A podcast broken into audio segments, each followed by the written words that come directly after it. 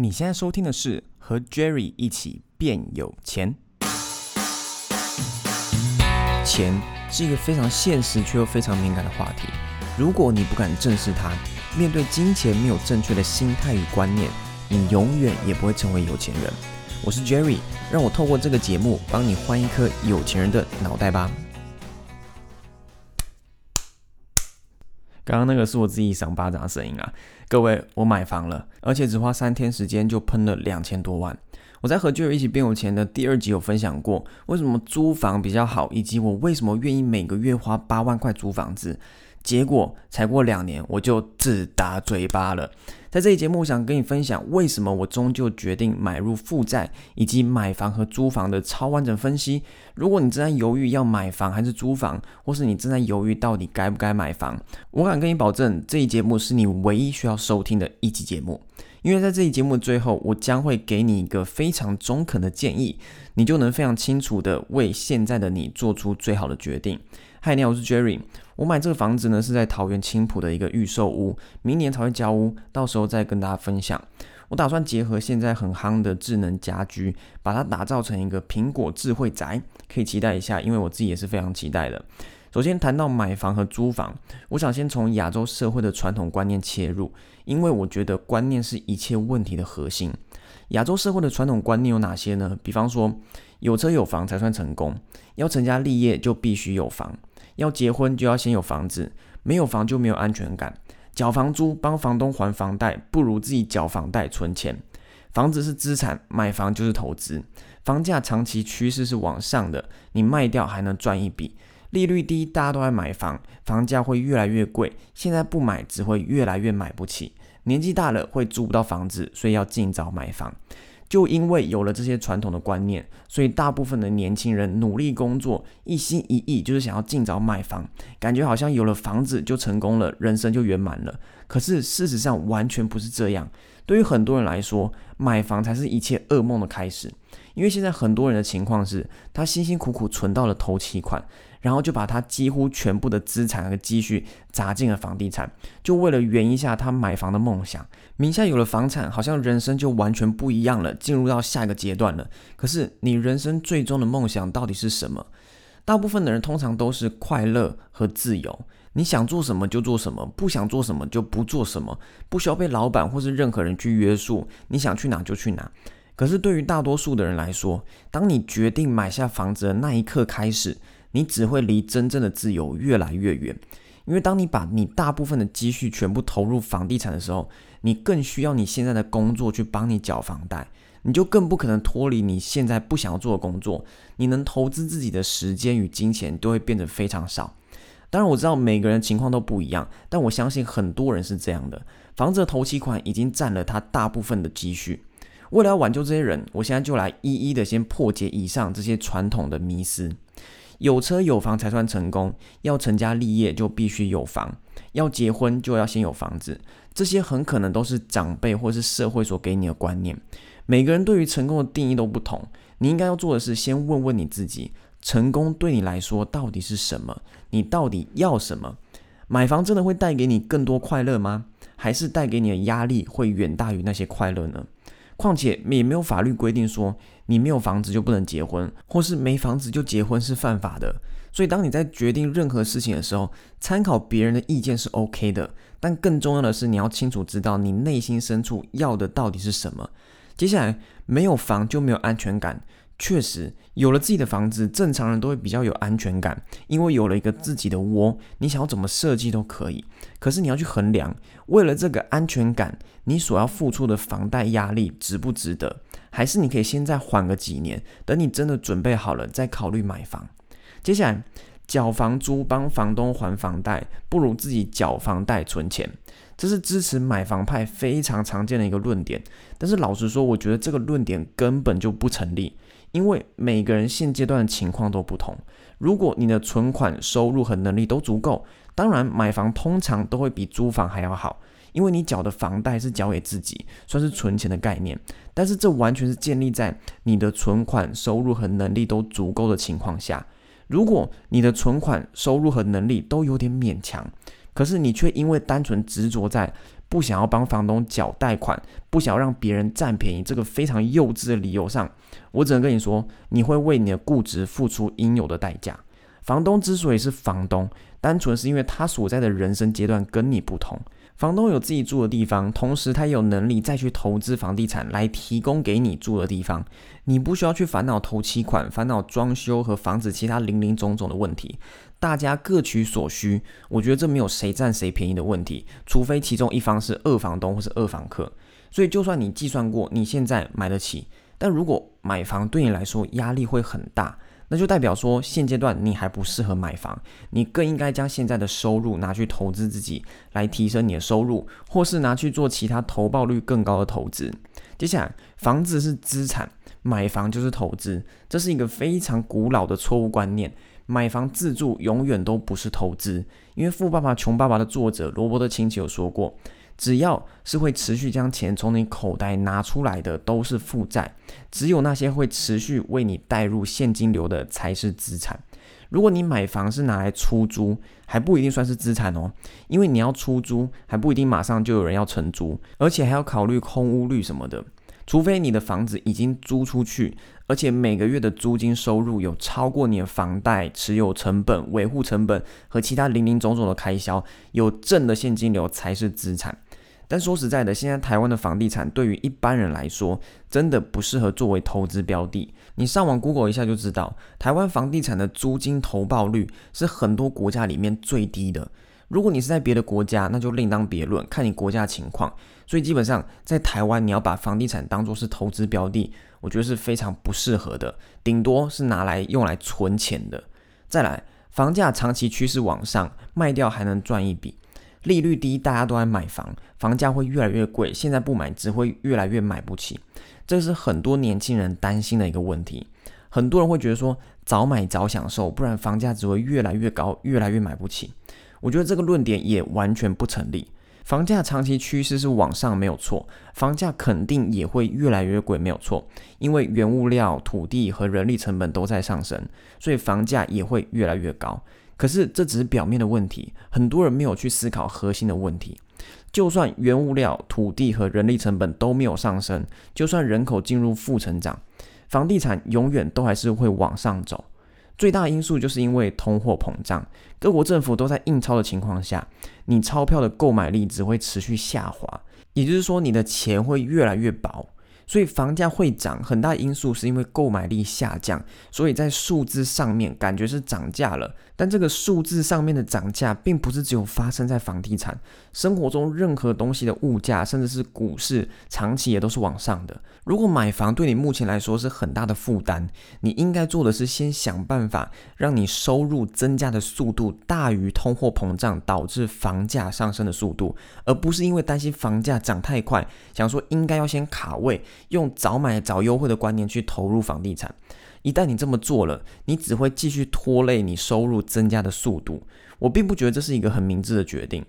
最后，年纪大了会租不到房子，所以应该要尽早买房。这个论点，我觉得也是完全是一个 bullshit。会听这节目的人，我相信都离退休还有好一段时间。如果你现在就在担心说老了会租不到房子，那你完全是在看衰你自己。你根本不相信你有能力可以在经济许可的情况下顺利买到自己想要的房子。人在一年内可以做的事情很多，学习很多事情，达成很多事情。更何况你给自己五年、十年的时间，如果你不相信自己五年、十年后会成长很多，经济状况会大幅提升，那你就真的不会成长。只要你相信自己，努力投资自己，提升自己的思维、技能、资产配置的能力，你一定可以买到你要的房子，只是时间的问题。所以完全不用担心说老了会租不到房子，然后就急着要买房。除非你是永远的租屋派。如果你是永远的租屋派，现在有很多环境不错的老人住宅，我觉得这些都不是问题。以上就是我对亚洲传统观念的看法。你可能会觉得很奇怪，可是 Jerry，你不是刚买房吗？你刚好分享一堆不建议大家买房的观点啊。因为我觉得这些传统的观念真的是害人不浅。现在很多买房的人其实都还不适合买房，所以我觉得有必要先破解这些常见的迷思。我之前在付每个月八万块租金租房子的时候，严格来说，如果真的要买房子是买得起的，毕竟每个月都可以负担八万块的租金，我觉得应该已经算很高了啦。可是我因为没有以上的那些迷失，所以我就决定我要先专注在我的事业上。也因为我的专注，我才能继续提升我的收入，然后让我在现在我觉得一个更适合的时间点来做买房的这个决定。这个房子对我来说，除了是一个自己可以住得更舒适的地方，同时也算是我自己的资产配置的一部分。我不会因为买了这个房子，我就没有钱可以去投资自己，投资股市或投资加密货币。但很多人不是这样，很多人是买了房子之后就必须要更努力的工作，专心还房贷，没有其他资金和时间可以做其他的投资。我觉得这是一个非常不健康的一个状态。我觉得对一般人来说，买房的重点还是在于你自己认为你准备好了没有，而不是别人说了什么，或者是别人给你什么建议，或者是你到了什么年纪就应该怎样怎样怎样，然后就没有仔细评估自身的状况。接下来我们进到租房和买房的优缺点，我帮大家做了一个非常完整的统整。接下来我会一一的给你解释，同时我也有在 IG 发了一篇贴文，用图像的方式帮大家统整租房与买房的完整优缺点分析。你可以到我的 IG 去看一下，我的 IG 是 by Jerry Huang B Y J E R R Y H U A N G。我们先从租房的优缺点开始。首先，租房的优点是弹性、地点自由，不会被绑住，想搬就搬。如果你还没有确定要定居在某一个地方，当然是租房会比较好。再是租房子的话，你手上可以保留更多的现金，而不是一次全部拿去缴头期款。如果你不会投资理财，手上有更多的资金当然是没有用。但我相信你会收听我的节目，就代表说你是想要更好的去管理你的资金。这时候，你将你手上的钱拿去投资自己，投资股市或币圈，都能获得较高的投资报酬率。先拿去做这些投资的话，你之后就能有更好的经济能力去买房子。租房子的时候，你也不需要担心房子的维护、修缮等问题，通常都是房东会帮你处理好，所以你就更能专注在你的事业上。对于许多人来说，租房子可能会为你现阶段带来更好的生活品质，因为同样的价格，通常都能租到比自己买房更好的地方。最后是租房子就能选择离你上班比较近的地方，你可以省去通勤的时间，让你有更多时间投资自己。不过，当然前提是你要好好利用你的时间，而不是说下班后就浪费时间。接下来是租屋的缺点。首先，房租本身就算是单纯的生活开销，所以才会有人觉得说缴房租是在帮房东还房贷。不过这点我们前面讨论过了，我觉得这不太算是一个缺点，因为就像刚刚分析的，每个人所在的人生阶段不同。大家各取所需。如果你现阶段还在犹豫要不要买房，很大的原因就是因为你的存款、收入和能力还不够，那就找个适合你专心投资自己、增加收入的地方就好了。接下来，租房子的不确定性当然会比较大一点，比方说被房东涨租，或者是房东决定收回房子等等。也因为这样，租房子才会缺乏归属感和安全感。最后，租房当然是缺乏自主性，你最多只能做轻装潢，无法完全按照你自己的喜好去设计，所以舒适感可能不是那么好。以上就是租房子的优缺点分析，接下来是买房的优缺点分析。基本上，大部分租房子的优点就是买房的缺点，租房的缺点就是买房的优点。首先，这个大家都知道，买房的优点是自主性、安全感、踏实感、舒适度。只要你有钱，你想要怎么设计你梦想中的房子都可以，这也是大多数人买房子的主要原因。再来，房地产也是资产配置的一种。如果你选择的物件好，地点好，通常都至少有保值、抗通膨的效果。好一点，增值的话也能赚钱。同时，房地产也是一种理财工具。未来有资金需求，可以用房子去增贷或是抵押贷款，让你可以更灵活的去做资金上面的运用。再来，缴房贷也可以算是强迫储蓄的一种，因为至少你缴出去的钱是缴给你自己房子的，不像是房租缴出去就没有了一样。那除了买房初期通常开销会比较大以外，买房后的开销大致上都比较固定，不像是房租不确定性比较高。最后，相较于股市或币圈，房地产通常更容易让一般人赚到钱。这个论点我需要特别解释一下。如果是以投资报酬率的角度来说的话，通常投资在股市或币圈，你的投资报酬率都会比较大。但股市和币圈有个缺点，就是它们的流动性比较好。你可能会很疑惑，流动性比较好应该是优点才对，怎么会是缺点呢？这完全是要看你的心态与投资策略。如果你的投资心态不够好，也没有好的投资策略，不管在股市或币圈，大部分的人可能都会杀进杀出。行情好，当然容易赚钱；行情不好，很多人不是被套牢，不然就是早早认赔。这刚好就是房地产的优点。房地产的流动性比较差，因为你要卖一个房子，程序比较多，流程也比较复杂，不像是投资股市或币圈，你用一只手机就能做买卖。所以，当你买了房地产，你比较可能去长期持有它，也就是说，你比较能拿得住它。通常你持有的越久，你的报酬率就越高，所以才说房地产更容易让一般人赚到钱。当然，如果你有花时间去投资自己，拥有好的投资策略，通常投资在股市或币圈，投资报酬率都会比较大。接下来，买房子的缺点基本上都跟钱有关。买房虽然可以让你有安全感。能按照你自己的喜好去设计，可是如果因此让你背房贷压力很大，你的生活品质就会被影响，反而会得不偿失。买房也有很多隐藏的开销，比方说中介费、代书费、税款、修缮费、装潢费，以及每年的房屋地价税等等，这些都是买房子需要考虑的部分。租房子则完全不需要考虑这些。再来。通常买房子就代表说你要在那个地方定居下来了，所以相较于租房子，你就没有地点的自由性。如果你住不习惯，遇到不好的邻居，或是工作地点更换等等，都无法快速的轻易搬走。接下来，因为买房子对于大多数人来说都是这辈子最大的开销，也是人生中非常重要的决定，所以势必要花很多时间做功课、看房子，这些都是时间成本。当然，多看房子也算是累积看房经验，对于未来的人生多少都有帮助。不过，你还是要根据你现在的情况去评估，你应不应该在这个时候把一部分的时间投入在这个方面。时间成本还是因人而异。像我自己就只花三天就下定，只看了两个建案就做决定了，因为我知道我要什么，我的目标非常明确，功课也都做好了，所以才能速战速决，然后将我的时间继续专注在其他效益更大的事情上面。最后则是机会成本的问题，就像刚才说的，你把同样的钱放在其他投资标的，通常都会有比较高的投资报酬率。所以这就要看你现阶段的状况以及你自己的财务规划。